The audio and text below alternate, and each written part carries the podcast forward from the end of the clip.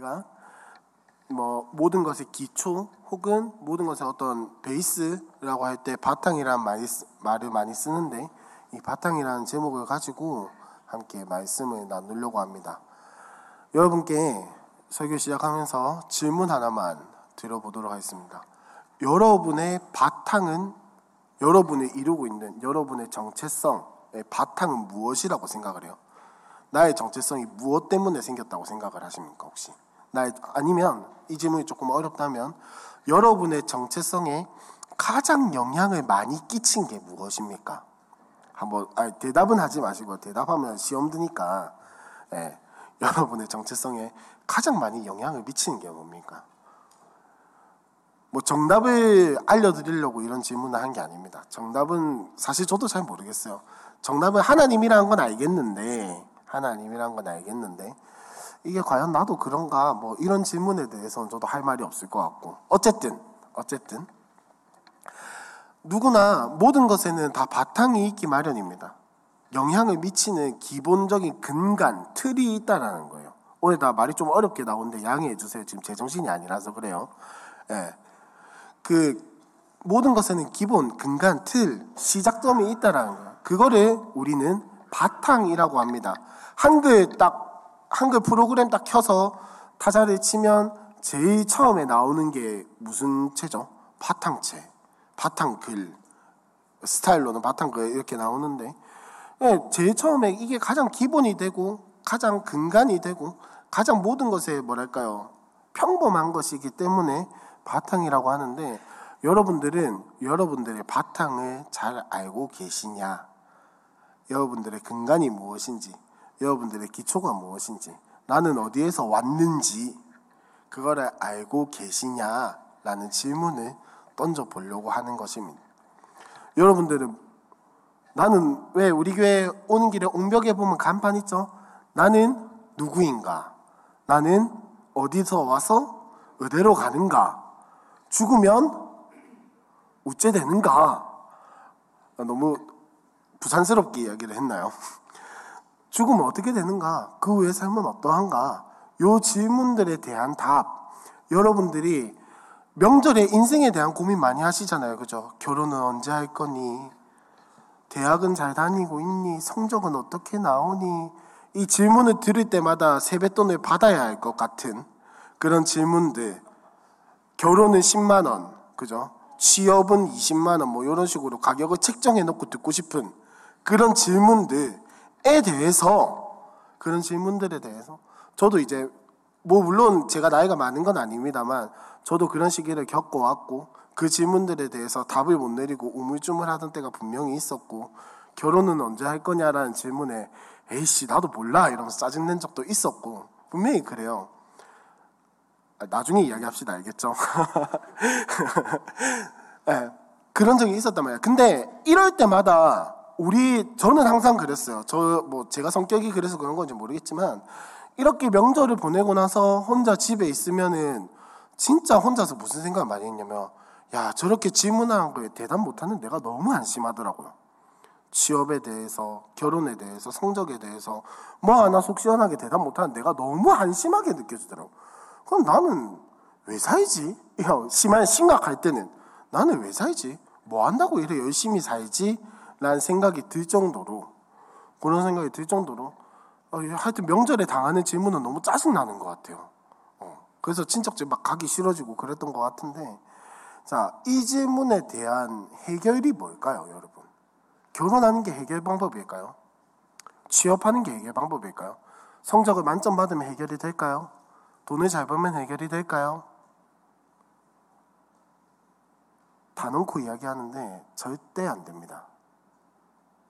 그 모든 질문에 대한 것은 그게 이루어진다라고 해서 여러분들이 스트레스를 안 받지는 않을 거예요. 하나 결혼 넘어서고 나면 뭐가 있을까요?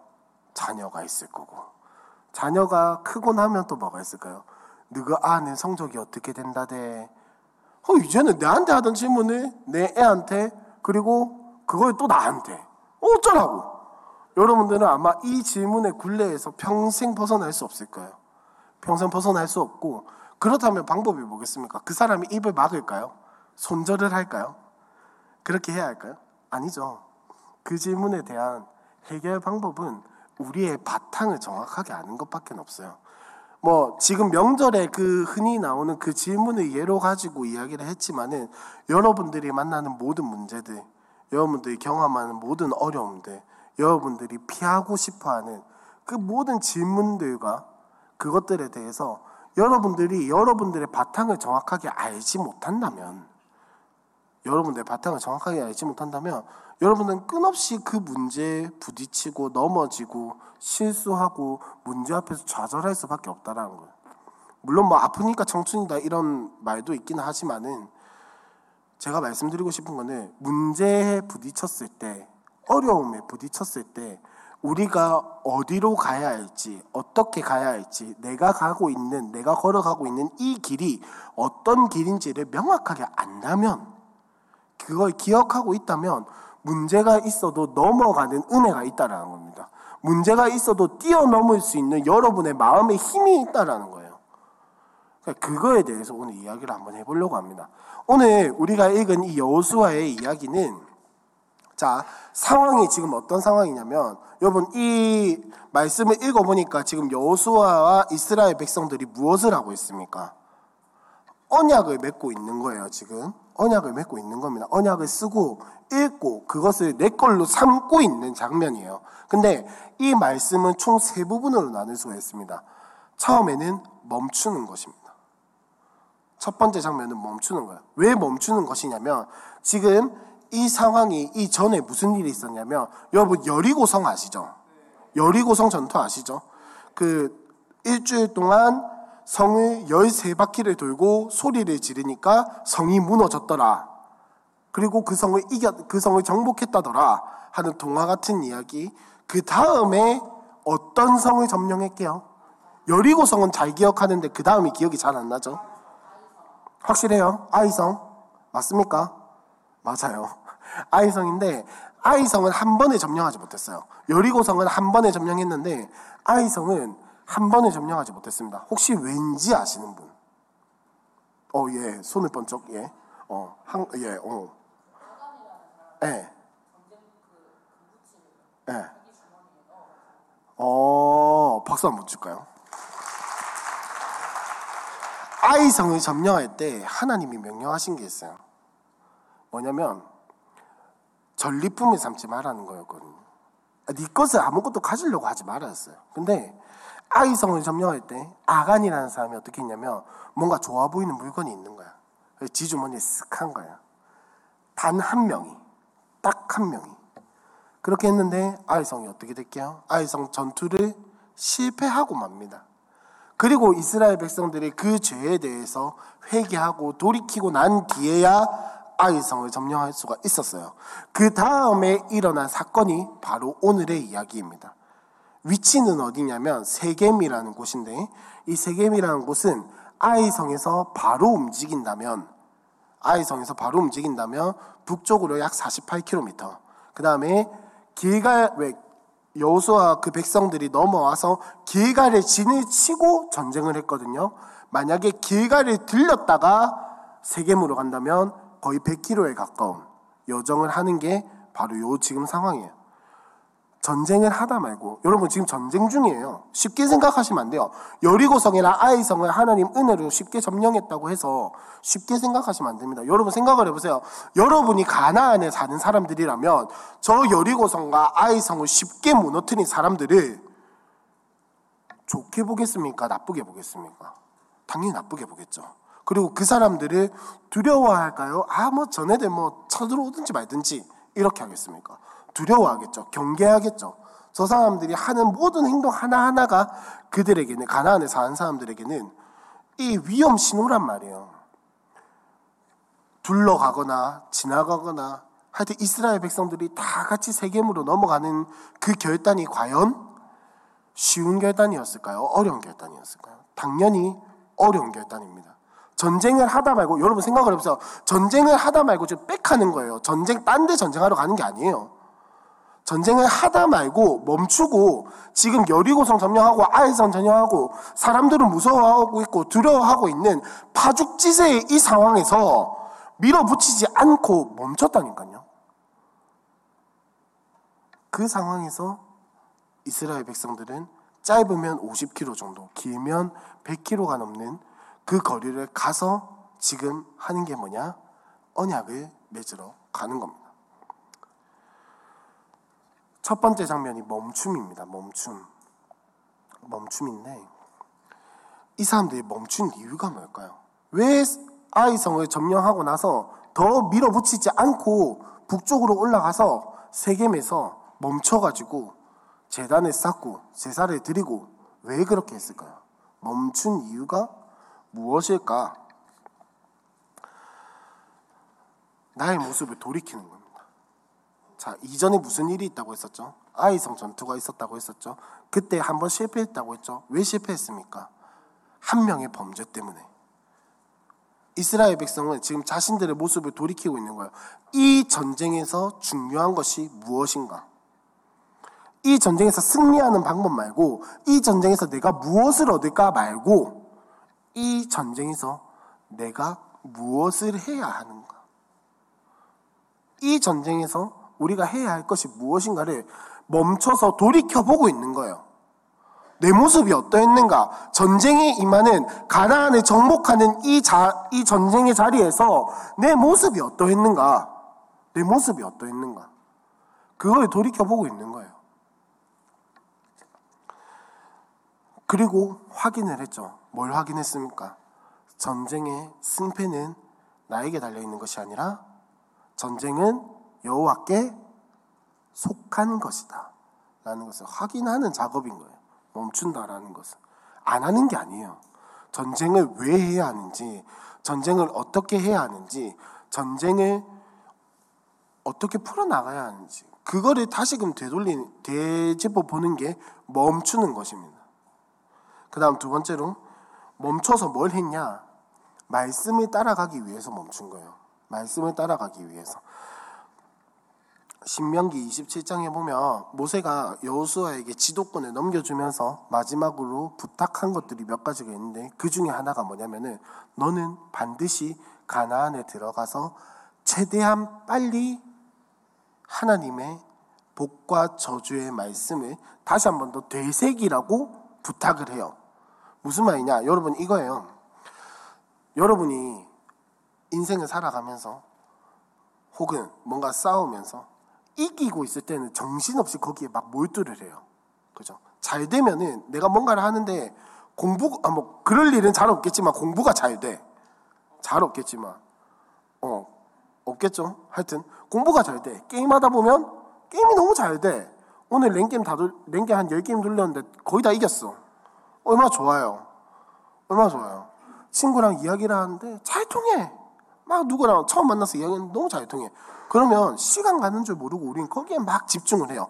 내가 PC방을 몇 시간 하기로 했었는지, 내가 공부를 왜 하는지, 내가 이 사람을 만나서 무슨 이야기를 하려고 했는지는 다 까먹어 버린 채 시간이 잘 성공하고 재밌고 이런 거에 막 몰두하게 된단 말이에요. 여러분, 이스라엘 백성들이 가나안에 들어가서 여리고성을 점령하고 아이성을 뭐 어쨌든 한 번 꺾이긴 했지만 점령하고 이렇게 했을 때 여러분 여리고성 아시죠? 여리고성의 성벽의 두께가 차가 4대 정도 지나갈 수 있는 그러니까 도로로 치면은 편도 4차선 정도의 두께의 도로라고요. 그거를 여러분은 일주일 동안 13바퀴 돌고 소리 한 번 지르니까 그게 무너졌다니까요. 말이나 되는 소리예요. 이 기적을 맛보고 나서 전쟁을 했어요. 아이성에서 한번 꺾이긴 했지만 아이성도 거의 비슷한 방법으로 무너뜨렸어. 자기네들이 뭘 한 게 없어. 그런 성공을 맛본 이스라엘 백성들이 밀어붙이려고 하겠습니까? 아니면 멈추려고 하겠습니까? 밀어붙이려고 하겠죠. 저 같아도 밀어붙일 것 같아요. 이겨야죠. 빨리 정복을 해야죠. 하나님이 나에게 밥으로 주시겠다고 약속한 그 땅인데 내가 지금 뭐가 무섭습니까? 왜 멈춰야 됩니까? 하나님이 나와 함께 하시는데. 근데 이렇게 달려가다 보면은 사람은 사람은 어쩔 수 없이 목적을 망각하게 돼 있어요. 특히 그게 하나님과 관련이 돼 있다면. 목적은 망각하고 내가 이걸 왜 하기 위해 내가 이걸 어떻게 했는지 왜 하는지 내가 누구인지는 다 까먹고 이기는 거에만 집중하게 돼요. 정복하는 거에만 집중하게 돼요. 그러니까 멈춰서 말씀을 다시 한 번 더 돌이켜 보는 거예요. 이 전쟁이 누구에게 속해 있는가? 이 전쟁이 나의 힘으로 하는 것인가? 말씀을 주신 그 약속대로 하는 것인가? 멈춰서 다시 한 번 더 되돌아보는 겁니다. 그리고 두 번째 장면은 뭐냐면 새기는 장면이에요. 새김이라고 할 수가 있겠는데 새기는 장면이 등장을 하는데 이거는 오늘 이야기를 보니까 두 가지로 나뉩니다. 새기는 게 두 가지로 나뉘는데 첫 번째는 번제와 화목제를 드리는 장면이 나오고요. 두 번째는 돌에다가 언약의 모든 말씀을 새기는 요 두 가지 장면이 등장을 하는데 자 번제를 드린다라고 하는 것은 여러분 번제가 혹시 뭔지 아시나요? 번제 번제는 재물 드린 재물을 다 태우는 게 번제입니다. 불로 다 태우는 게 번제예요. 번제를 드리고 나면 남는 거는 죄밖에 없습니다. 이 번제를 드릴 때 보통 번제를 드리는 그 의미는 뭐냐면은 제사를 드리는 사람이나 회중 무리가 전제로 내가 이 전 이 번제가 다 태워져서 죄밖에 안 나는 것처럼 나도 하나님께 나의 모든 것을 드리겠습니다. 라고 하는 의미로 드리는 게 번제입니다. 그러니까 희생과 복종 그리고 드림을 상징하는 게 번제라는 거예요. 그리고 나서 화목제를 드립니다. 여러분 화목제는 유일하게 그 제사를 드린 사람과 제사장들이 음식을 다 함께 나눌 수 있는 제사예요. 제사에 제물이 드 예를 들어서 양을 한 마리 드렸어요. 그럼 절반은 제물로 드리고 나머지 절반은 구워 가지고 함께 먹는단 말이에요. 그게 화목제입니다. 화목제가 상징하는 것은 뭐냐?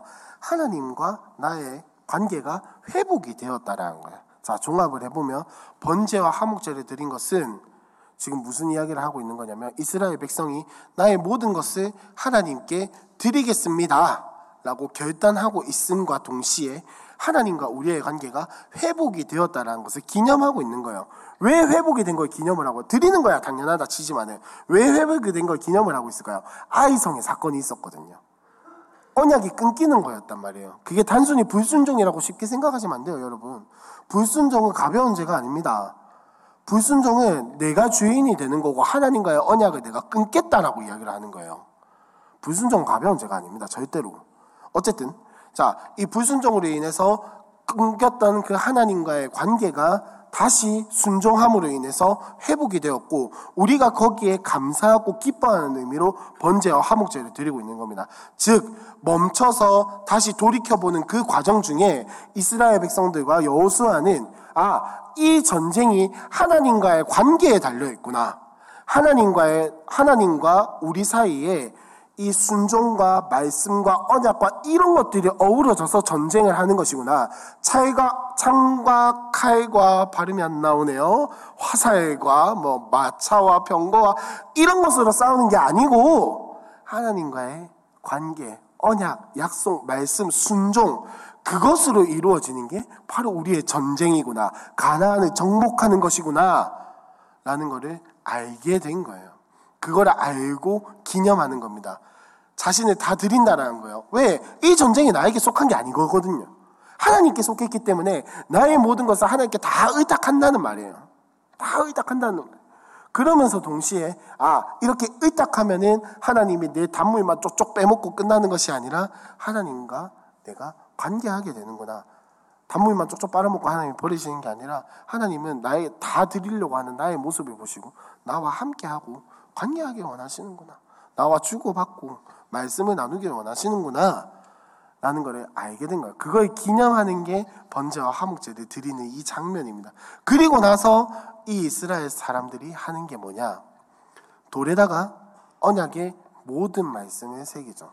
자, 돌에다가 언약의 모든 말씀을 새기는데 그냥 몰래 새기고 주는 것이 아니라 보는 그 목전에서 그러니까 눈목자의 앞전자죠. 보는 눈앞에서 보는 눈앞에서 주기 쓰기 시작한 겁니다. 근데 참 재밌는 게 모르겠어요. 저만 재밌는 건지 모르겠지만 자, 이 돌에다가 새길 때 어떻게 새기냐면은 석회를 한번 바른 뒤에 그 돌에다가 새기거든요. 그러니까 그냥 돌에다가 새기면 여러분 어떻게 될까요? 글씨를 새기다 보면은 뭐 예를 들어서 나는 기억을 쓰려고 했는데 요게 깨져가지고 세모가 된다든지 뭐 직각삼각형이 된다든지 그런 일이 발생을 하겠죠. 이제 석회를 바르는 이유는 석회에 뭐가 있는 게 아니고 누구나 그 돌을 보고 명확하게 알 수 있도록 하기 위해서 석회를 바르고 누구나 다 보고 있는 그 앞에서 언약의 한 부분이 아니라 모든 말씀을 새기고 있는 겁니다. 자, 이게 왜 중요하냐면, 자, 32절에 보시면 모세가 기록한 율법을 이스라엘 자손의 목전에서 그 돌에 기록함에 라고 되어 있죠. 자, 모세로부터 받은 모든 율법을 다 기록을 했는데 여기에는 율법에는 뭐가 포함이 되어 있을까요? 율법만 지켜야 하는 것만 포함이 되어 있을까요? 아니요. 약속도 같이 포함이 되어 있어요. 율법에는 약속이 같이 포함이 되어 있습니다. 너의 순종과 불순종에 대한 이야기들. 그리고 하나님이 땅을 주겠다라고 말씀하신 것들. 자, 이게 왜 돌에다가 새기냐면은 이때 당시에 요 지역을 메소포타미아 지역이라고 하거든요. 메소포타미아 지역에서 쿠두루라고 하는 문서가 있었어요. 뭐, 뭐 기억 안 나도 괜찮으니까 하여튼 그런 문서가 있었는데 쿠두루라고 하는 문서가 있었는데 그 문서가 어떤 문서냐? 쉽게 말하면 땅 문서예요. 땅 문서. 왕이 신하에게 땅을 줄 때에 땅을 줄 때에 같이 주었던 문서라는 거예요. 지금은 지금 딱 땅 문서죠, 그죠?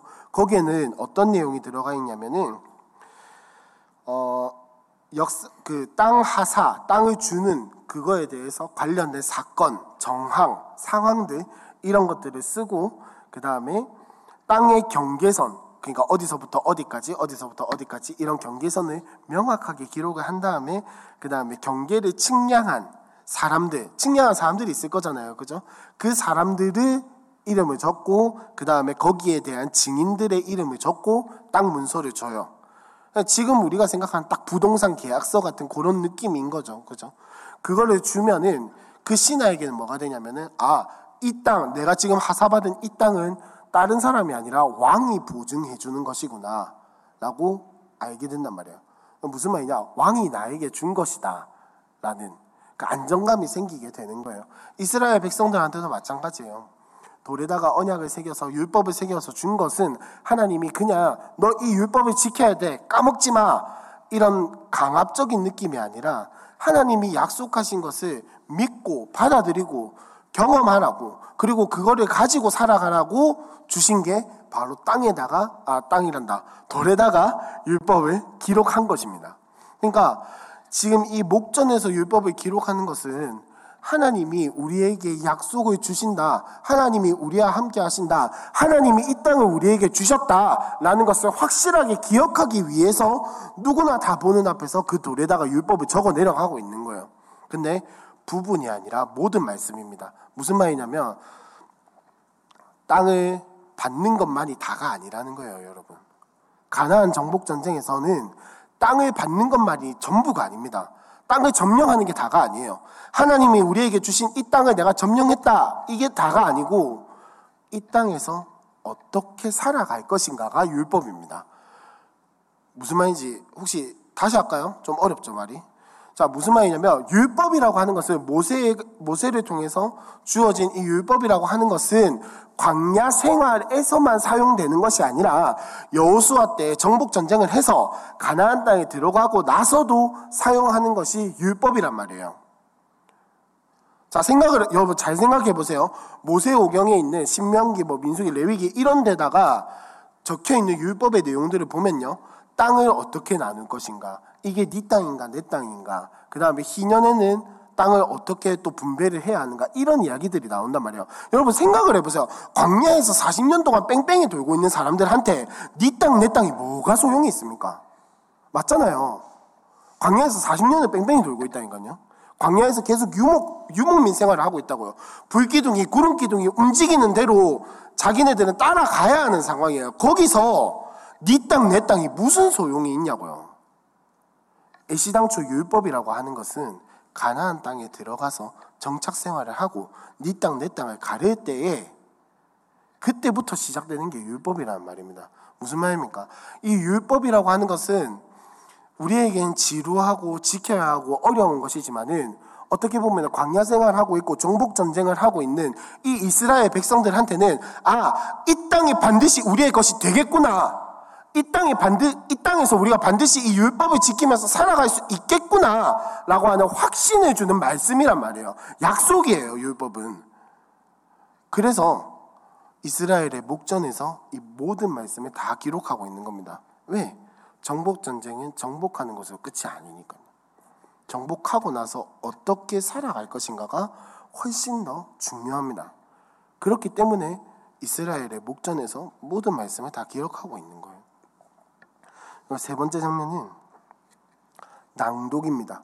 이렇게 말씀을 다 새기고 나서 모든 사람들 앞에서 낭독, 그러니까 쉽게 말하면 지금 우리의 말대로 하자면 선포를 하는 것입니다. 선포를 하는 건데 어디서 하냐면 그리심산과 에발산, 정확하게는 그 사이에 있는 세겜에서 선포를 해요. 자, 세겜이 어떤 곳이냐면은 쉽게 말하면 산이 이렇게 있으면은 골짜기 그러니까 밑으로 푹 파인 골짜기에 있는 도시가 세겜인데 세겜이라는 단어의 말뜻 자체가 어깨들이래요. 어깨들. 그러니까 그리심산과 에발산을 어깨에 두고 있다라는 거죠. 이제 그런 어떤 위치에 있는 곳인데 거기에 언약계가 섰습니다. 그리고 그리심산과 에발산에 이스라엘 백성들이 나뉘어서 섰어요. 거기서 여호수아가 무슨 말씀을 낭독하냐면 율법과 그리고 축복과 저주의 모든 말씀을 낭독하고 있습니다. 자, 여러분, 제가 상상을 자주 시켜서 죄송한데 한번 상상을 해보세요. 상상을 해보세요. 여러분이 여호수아라고 칩시다. 이제 전쟁을 하고 있다가 멈췄어요. 다시 전쟁을 해야 돼요. 그 상황에서 여러분이라면 좋은 말만 하겠습니까? 아니면 좋은 말, 싫은 말 같이 하겠습니까? 싫은 말만 하겠습니까? 보통은 좋은 말을 하는 게, 그죠? 좋은 말을 하는 게 좋을 거예요. 사기도 북돋아 주고, 그 다음에 뭐, 누구 못 지키면 죽는, 뭐, 이런, 예, 뭐, 그런 말은 가능하면 맞죠. 삼가는 게 아무래도 분위기에 좋겠죠. 하지만,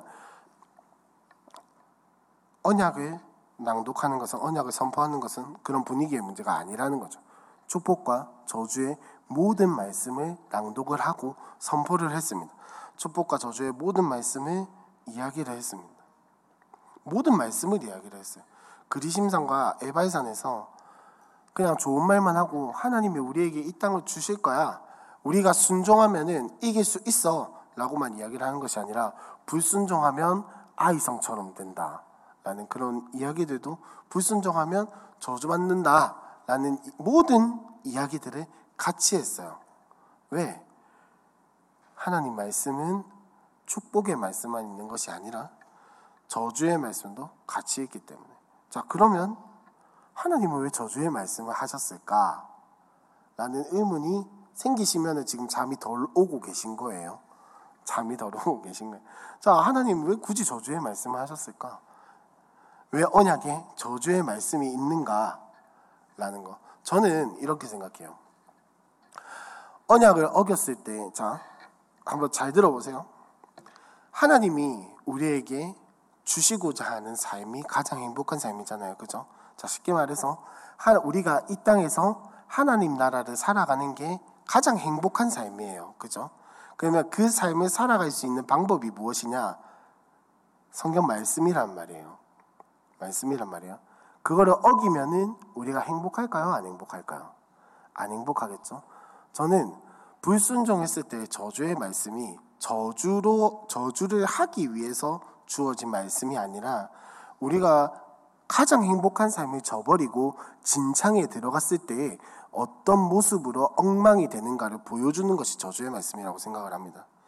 에발산에서 선포된 그 말씀은 하나님이 불순종하는 자에게 형벌을 주기 위해서 불순종하는 자를 미워해서 불순종하는 자에게 복수하고 싶어서 주시는 말씀이 아니라 가장 행복한 삶을 저버리고 가장 기쁜 삶을 저버리고 진창에 빠졌을 때 사람이 얼마만큼 엉망이 될 수 있는가를 적나라하게 보여주는 게 불순종했을 때 저주의 말씀이라는 겁니다. 하나님은 우리를 미워해서 저주의 말씀을 주신 게 아니에요. 그만큼 불순종하는 것이 인간이 엉마, 얼마나 엉망이 되는가를 보여주는 것이 저주의 말씀이라는 거죠. 하나님은 오히려 염려하는 마음으로 에발산에서의 저주의 말씀을 주시지 않으셨을까라고 한번 생각을 해보게 됩니다. 그러니까 모든 말씀을 낭독한다라는 것은 하나님께서 주신 그 약속을 온전히 받아들이겠다라는 거예요. 그리고 내가 불순종했을 때 어떻게 되는지도 알고 순종하겠다라는 겁니다. 알고 순종한다라는 거예요. 그러니까 그 말은 뭡니까? 내 다짐을 새롭게 한다라는 거죠. 내 다짐을 새롭게 하고 내가 다시 한 번 더 이 언약을 지키면서 살아가는 삶, 하나님 말씀대로 살아가는 삶이 가장 행복하고 기쁘고 완성된 삶이구나 라는 것을 다시 한 번 더 기억한다라는 거예요. 기억한다라는 거. 그걸 잊었으니까 아이성에서 아간이 자신의 이득을 취하기 위해서 주머니에 넣었겠죠. 그게 이득일까요? 아니면 순종하고 아이성을 점령하는 게 훨씬 이득이었을까요? 잘 생각해 보세요, 여러분. 어느 게 더 이득이었겠습니까? 당연히 순종하고 아이성을 점령하는 게 그렇다면은 약속의 말씀을 까먹어 버리면 눈앞에 있는 게 더 귀해 보인다니까요. 약속의 말씀을 잊어버리면 시험 뭐 저는 중고등부 애들 상대하고 있으니까 시험 기간에 예배 드리지 않고 학원 가는 게 더 성공하는 길처럼 보인다니까요. 우리라고 배반 다르지 않습니다. 성인이 된 우리라고 배반 다르지 않아요, 여러분. 약속의 말씀을 잊어버리면 눈앞에 있는 나의 직장, 나의 돈, 나의 학교, 나의 성적 거기에 내가 최고의 가치를 두면서 살아가게 된다니까요. 그럴 때 우리는 이 여호수아 이스라엘 백성들처럼 멈춰서 돌이키고 말씀을 새기고 다시 한 번 더 선포하면서 살아가는 작업들이 필요하다라는 겁니다. 자 그리고 마지막 네 번째로 이제사 바탕에 대해서 한번 이야기를 해보려고 합니다. 여러분 멈춰서 새기고 낭독하는 이 모든 것들이 무엇을 위한 것이냐? 나의 바탕을 알기 위한 작업입니다. 나의 바탕을 알기. 내가 왜 이 삶을 살아가는가? 내가 어떻게 이 삶을 살아갈 것인가? 내가 무엇을 목표로, 무엇을 방향성을 잡고 살아가야 할 것인가를 알고 점검하고 확인하는 작업이 멈추고 새기고 낭독하는 작업이라는 거예요. 여러분은 여러분은 여러분의 바탕을 알고 계신지요? 여러분의 바탕을 알고 여러분의 방향성을 알고 여러분의 정체성을 알고 살아가고 계신지요? 여러분들의 무거운 마음이 들게 하기 위해서 그런 것이 아니라 여러분을 질책하기 위해서 여러분을 뭐라 하기 위해서 그런 게 아니라 저를 포함해서 우리 모두가 다시 한 번 더 점검해 보자라는 겁니다. 명절에 사실 그렇잖아요. 진짜 이 사실 저도 고민이 많았어요. 이 명절에 부모님께 효도하라는 설교를 해버릴까, 뭐 전도를 하라는 설교를 해버릴까, 뭐 여러 가지 고민이 많았는데 아무리 생각을 해봐도 하나님이 주시는 마음이 뭐냐면은 사실 우리 다 그렇잖아요. 친척집 가기 싫은 이유가 뭐예요? 재미없. 이제 이 나이 여러분 나이쯤 되면 재미없어서 가기 싫은 거 아니잖아요, 그죠? 재미없을 게 뭐 있어요? 핸드폰이 있는데 그냥 그 나를 향한 그 기대 어린 시선들. 나를 향해 쏟아지는 질문들, 결혼 언제 할 거냐, 언제 취업할 거냐, 언제 복학할 거냐, 허, 뭐 등등등등등등, 언제 승진하냐 등등등등, 아우 듣기 싫은 소리들. 그러니까 그런 것들로 인해서 참 스트레스 많이 받는다라는 생각을 전 명절 때마다 참 많이 하게 됐어요. 아까 서론에 이야기한 것처럼. 아까도 말씀드린 것처럼 그 질문들을 이겨내는 방법이 뭡니까? 성공하는 거예요? 성적 잘 받는 거예요? 돈 많이 버는 거예요? 아니요. 나의 목적과 방향성을 분명히 알고 그 질문들에 대해서 내가 당당하게 대답할 수 있어야죠. 당당하게 대답할 수 있어야죠. 사랑하는 여러분, 바탕을 정확하게 합시다. 바탕을 정확하게 알고, 바탕을 알고, 내가 어디로 와서 어디로 가는지, 내가 어떻게 살아가야 하는지를 분명하게 알고 살아갑시다. 이 이스라엘 백성들이 멈춘 이유가 무엇입니까? 아이성 전투를 경험하고 나니까 아 우리가 지금 정복하는 게 문제가 아니구나. 우리가 어떤 삶을 살아가야 하고 정복 전쟁에 어떤 자세로 임해야 하고 우리가 가나안에 들어와서 어떻게 살아가야 할지를 명확하게 알아야겠구나. 우리에게 주신 그 하나님의 약속이 무엇인가, 우리에게 주신 하나님의 말씀이 무엇인가를 정확하게 알아야만이 우리가 정복할 수 있겠구나 라는 생각이 들지 않았을까요? 그래서 멈춘 겁니다. 나에게 주어진 하나님의 약속이 무엇인가? 나에게 주어진 하나님의 말씀이 무엇인가? 그걸 알기 위해서 했다는 거죠. 그리고 이 멈추고 나서 이 사람들이 깨달은 거야. 아, 역사에는 두 축이 있구나. 역사를 이끌어가는 것은 두 개의 축밖에 없구나. 무엇이냐? 축복과 저주밖에 없다라는 겁니다. 무슨 말이냐면 세상을 이분법적으로 보자는 게 아니에요. 역사의 두 축은 하나님으로부터 결정이 된다라는 겁니다. 하나님으로부터 결정이 된다라는 거예요. 역사의 두 축이 있다라는 말은 세상을 옳고 그름으로 나누자는 말이 아닙니다. 역사의 중간에는 하나님이 있고 하나님은 축복과 저주라는 이 두 축을 가지고 역사를 움직여 나가시는구나. 이거를 우리의 입장에서 보자면 순종과 불순종으로 이 역사를 움직여 나가시는구나. 라는 것을 이 사람들은 경험을 한 거예요. 뭐 이분 이렇게 순종과 불순종으로만 이야기해서 억울할 수도 있고 답답할 수도 있겠다마는 하나님이 우리에게 원하시는 것은 그거예요. 완벽하게 순종하라는 것도 아닙니다. 그렇다고 해서 불순종한다고 해서 하나님이 바로 버리시는 것도 아니에요. 하지만 우리는 분명히 알아야 할 것은 무엇이냐? 하나님은 순종과 불순종으로 우리를 이끌어 나가신다는 점입니다. 마지막으로 어, 분위기가 왜 이렇게 무거워지는지 모르겠네. 자, 마지막으로 땅은 무엇이며 백성은 누구이며 어떤 일을 해야 하는가 를이 사람들의 세겜에서 다시 한 번 더 기억한 겁니다. 뭐라고요?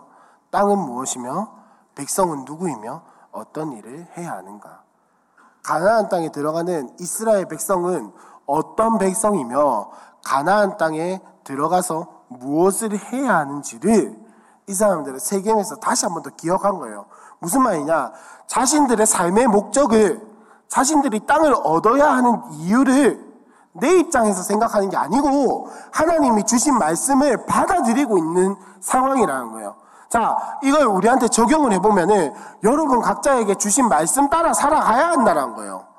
여러분들이 생각하는 인생 말고, 아, 물론 계획은 있어야 돼요, 여러분. 세상이 말하는 성공, 자기 뭐, 이, 뭐랄까, 아유, 참 말이야. 자아 실현, 이런 것들을 이야기하는 게 아니라 하나님이 우리에게 주신 말씀을 근거로 살아가야 한다는 거예요. 이 사람들에게 땅이 무엇입니까? 백성이 무엇입니까? 주권이 뭐예요? 하나님께 다 속해 있다니까요. 이스라엘 백성들한테는.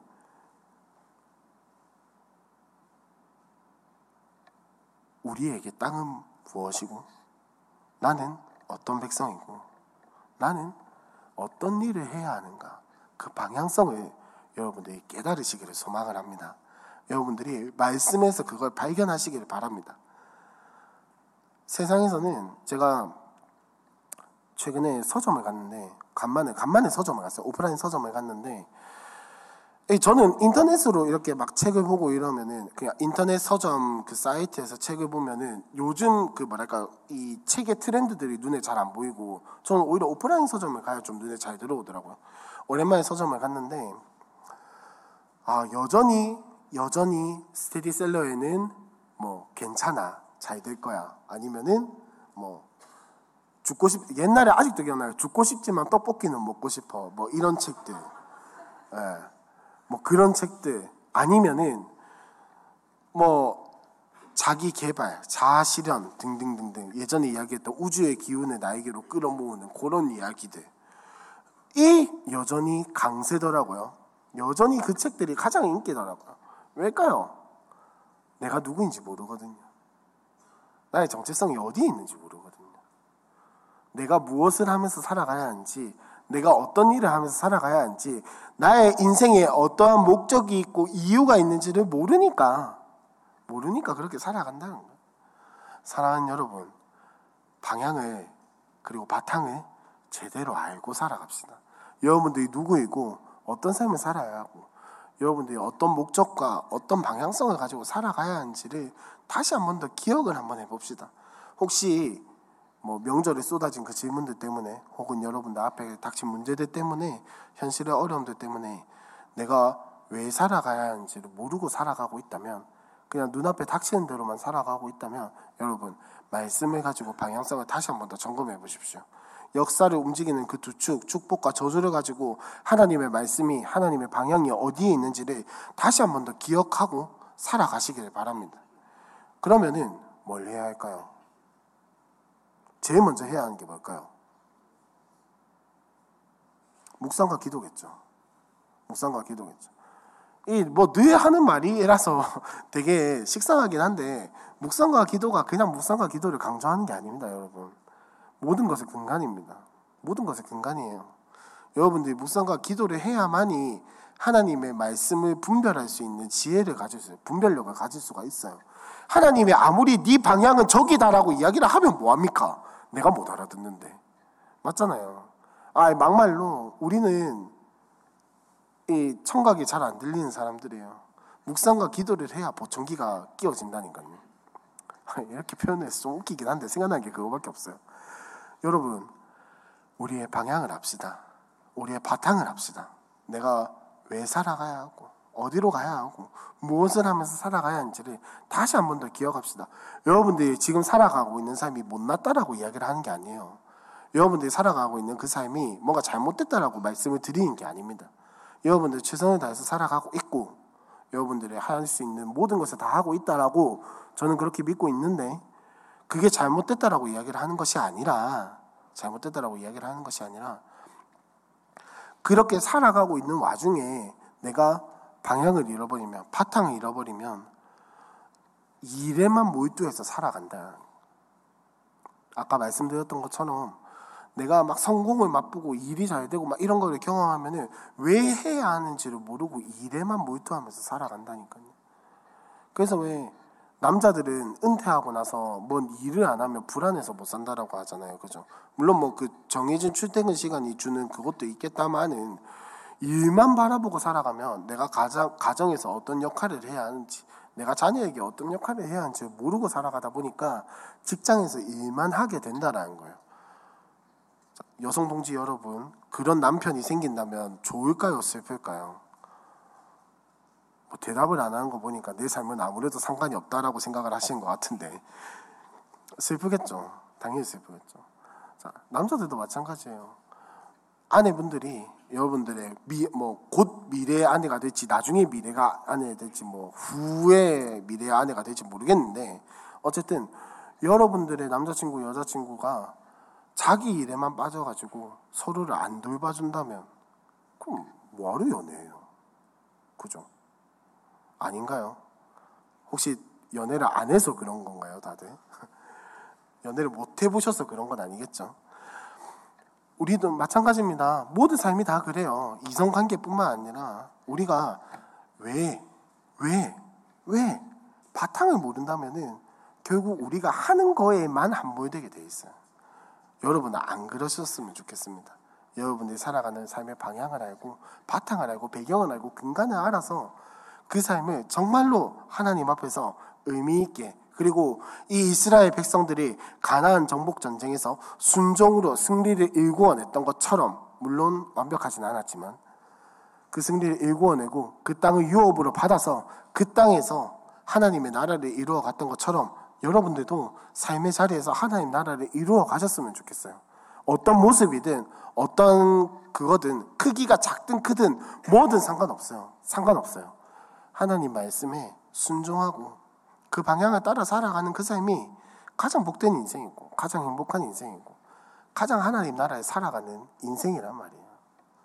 그 인생을 우리가 살아갔으면 좋겠습니다. 그 인생을 우리 모두가 갈망했으면 좋겠어요. 그런 인생을 우리가 살아가기로 노력을 했으면 좋겠어요. 그래서 멈추고 새기고 낭독하고 하는 것들이 아마 여러분의 삶에 계속해서 반복이 될 겁니다. 계속해서 반복을 해야 할 거예요. 이스라엘 백성들이 지금은 전쟁에서 멈추고 세계으로 돌아와 뭐 이렇게 이러쿵저러쿵 했지만 이후에 이스라엘의 역사들을 보면은 다 멈추고 새기고 낭독하는 이 삶에서 벗어나지 않았어요. 자, 예를 들어 볼까요? 다윗이 바세바를 범한 이후에 선지자 나단을 통해서 죄를 깨닫고 나서 무엇을 했습니까? 사태를 수습하려고 했나요? 아니요. 그 자리에서 자신의 일을 모두 멈추고 하나님 앞에 엎드렸습니다.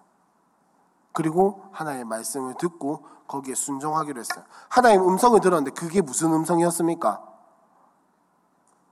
좋은 음성이었어요? 하나님 용서해 줄게 이렇게만 이야기하셨어요? 아니요. 하나님은 다윗에게 그렇게 태어난 네 애가 죽게 될 것이다라고 이야기를 하세요. 얼마나 슬픈 이야기야. 근데 다윗은 담담히 털고 일어납니다. 왜? 뭐그 애를 안 사랑해서요? 그 애가 안, 안 아쉬워서요? 아니요. 하나님 말씀이기 때문에 담담하게 털고 일어선 거예요. 속에 슬픔이 있었겠죠. 어떻게 안 아팠겠습니까? 아비로서 자식이 죽는다는데 어떻게 안 슬퍼요? 근데 하나님 말씀이니까 담담하게 털고 일어난 거예요. 책임감 때문이 아니에요. 내가 당연히 죄를 지었으니 이 벌을 마땅히 받아야지 이런 생각이 아니었단 말이에요. 말씀이니까. 내 삶의 방향성을 알았으니까. 담담히 털고 받아들여. 여러분, 멈추고, 새기고, 낭독하고, 그걸 계속해서 반복해 나가면서 우리의 삶의 바탕을 알아갑시다. 우리의 삶의 배경을 알아갑시다. 내가 왜 살아야 하는지, 어떻게 살아야 하는지, 무엇을 가지고 살아가야 하는지, 한번 그걸 기억하고 결단하고 살아갑시다. 그리고 그거를 위해서 우리 교회에서 2024년에 이야기를 하는 것이 절대 긍정이죠. 절대 긍정이라고 하는 건 제가 누차 말씀드리지만은 절대 긍정에서 하나님이 빠지면은 절대 긍정이 절대 안 됩니다. 한시적 긍정이 돼버릴 수밖에 없어요. 절대 긍정을 하나님이 함께 하셔야만이 가능합니다. 왜? 인간은 결국 썩어져 없어질 것들을 바라보기 때문에 하나님이 안 계시다면 절대 긍정 절대 불가능해요. 절대 불가능합니다. 하나님이 계실 때야만이 하나님의 약속이 우리에게 있고 하나님의 말씀을 신뢰할 때만이 절대 긍정이 가능하다는 거예요. 자, 그러면 그 약속을 알고 신뢰하는 삶은 어떤 삶입니까? 내가 무엇을 하면서 살아가야 하는지, 내가 누구인지 정확하게 알고 살아가는 삶이지 않겠습니까?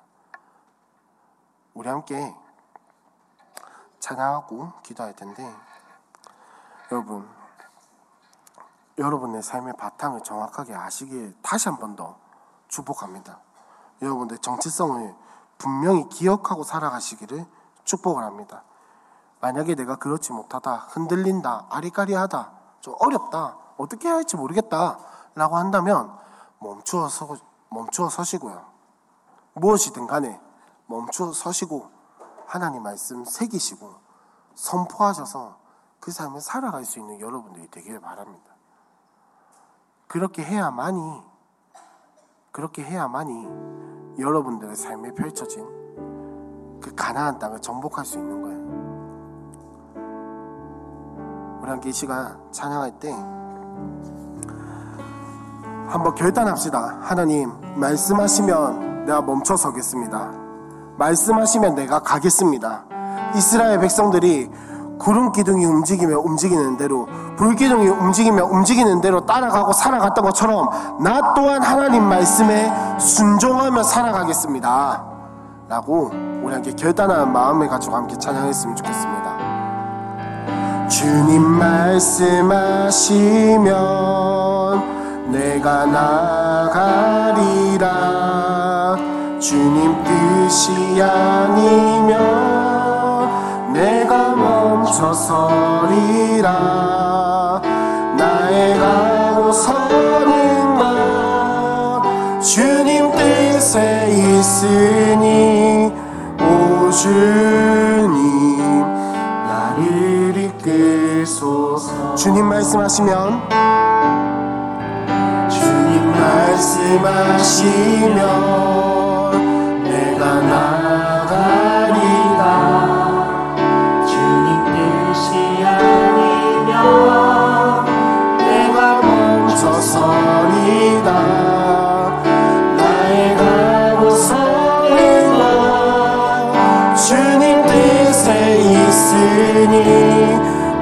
주님 나 우리 한 번만 더 찬양합시다. 주님 말씀하시면. 주님 말씀하시면 내가 나가리라. 주님 뜻이 아니면 내가 멈춰서리라. 나의 가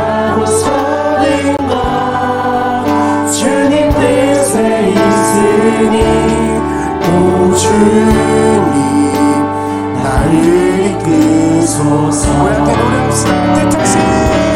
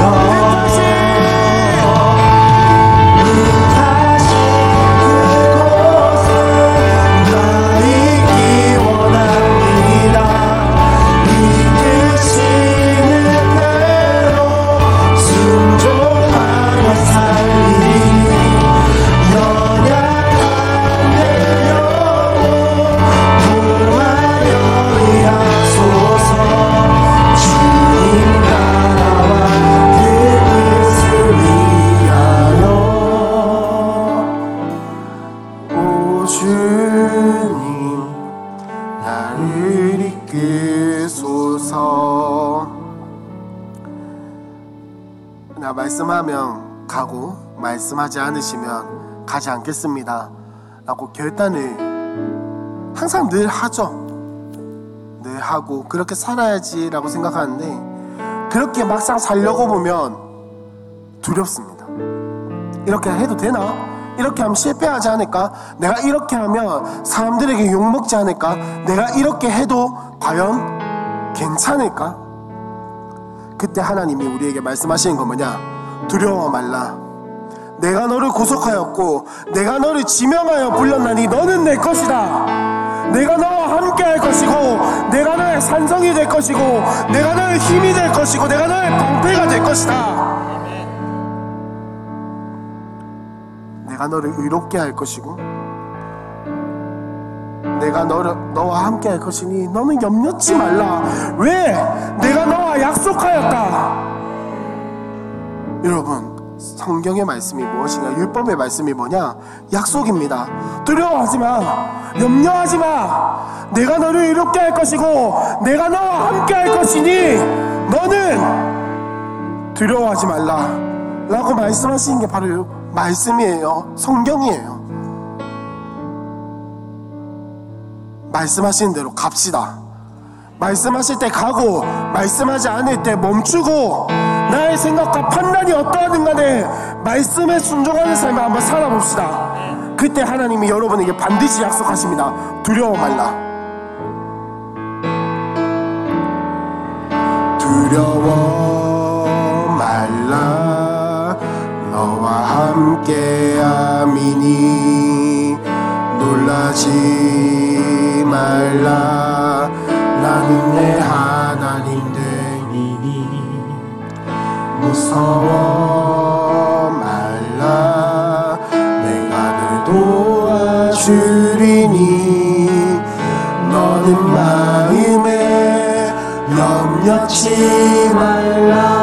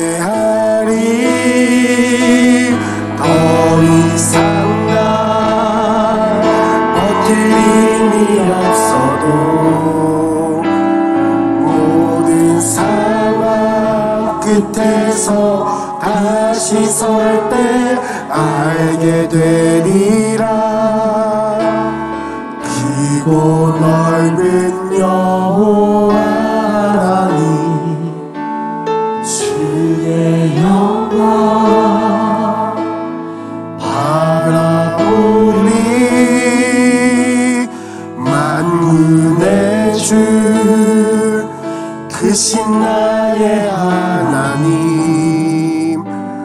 전능하신 주님과 동행할 때 알게 되리라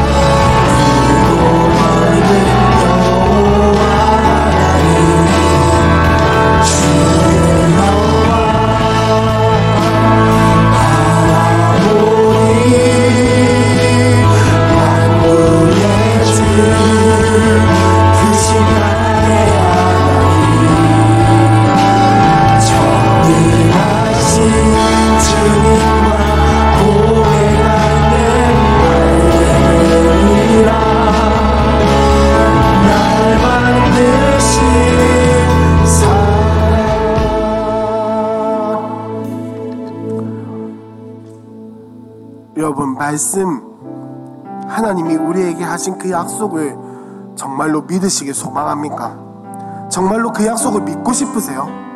정말로 그 말씀에 따라 살아가고 싶습니까?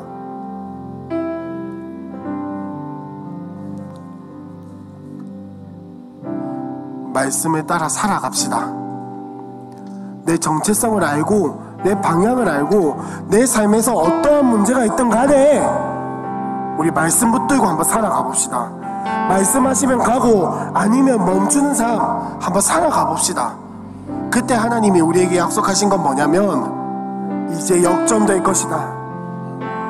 이제 너희의 상황이 너희의 문제가 너희의 어려움들이 역전되어서 이제는 너희가 내가 일하는 것을 보게 될 것이다. 이제는 하나님이 역사하는 것을 보게 될 것이다.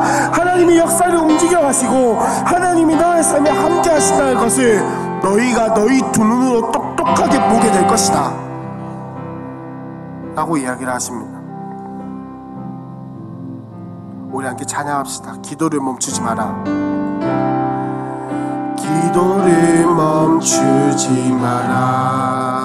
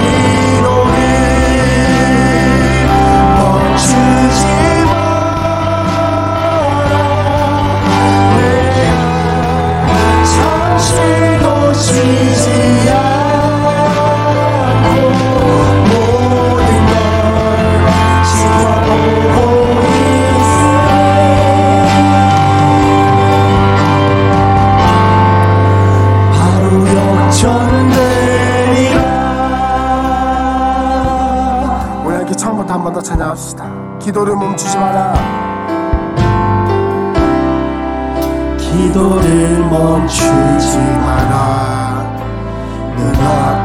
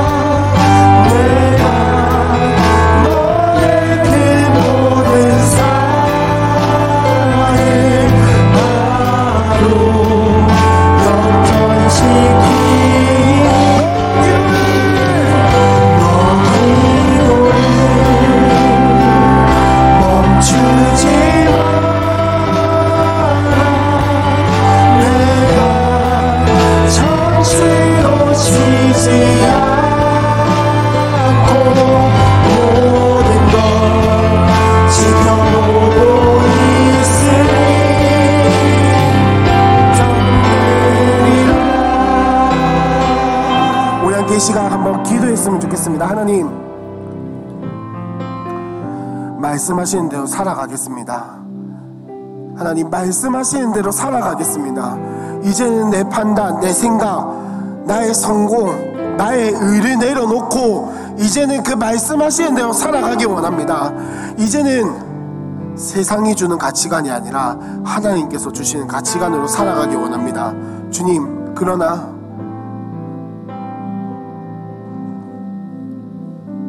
내 삶은 너무나도 문제가 있고 어려움이 많고 어떻게 해야 할지를 모르겠습니다. 주님, 역전시키는 기도의 힘을 맛보게 하여 주시옵소서. 하나님, 내 힘으로 살아가는 것이 아니라 하나님이 나에게 주신 무기인 기도로 살아가는 삶을 경험하게 하여 주시옵소서. 주님, 이 기도를 놓치지 않고 살아갈 수 있도록 주님, 기도할 수 있는 힘을 더하여 주시옵소서. 우리 함께 주여라고 한번 간절히 부르짖고 기도하겠습니다. 주여!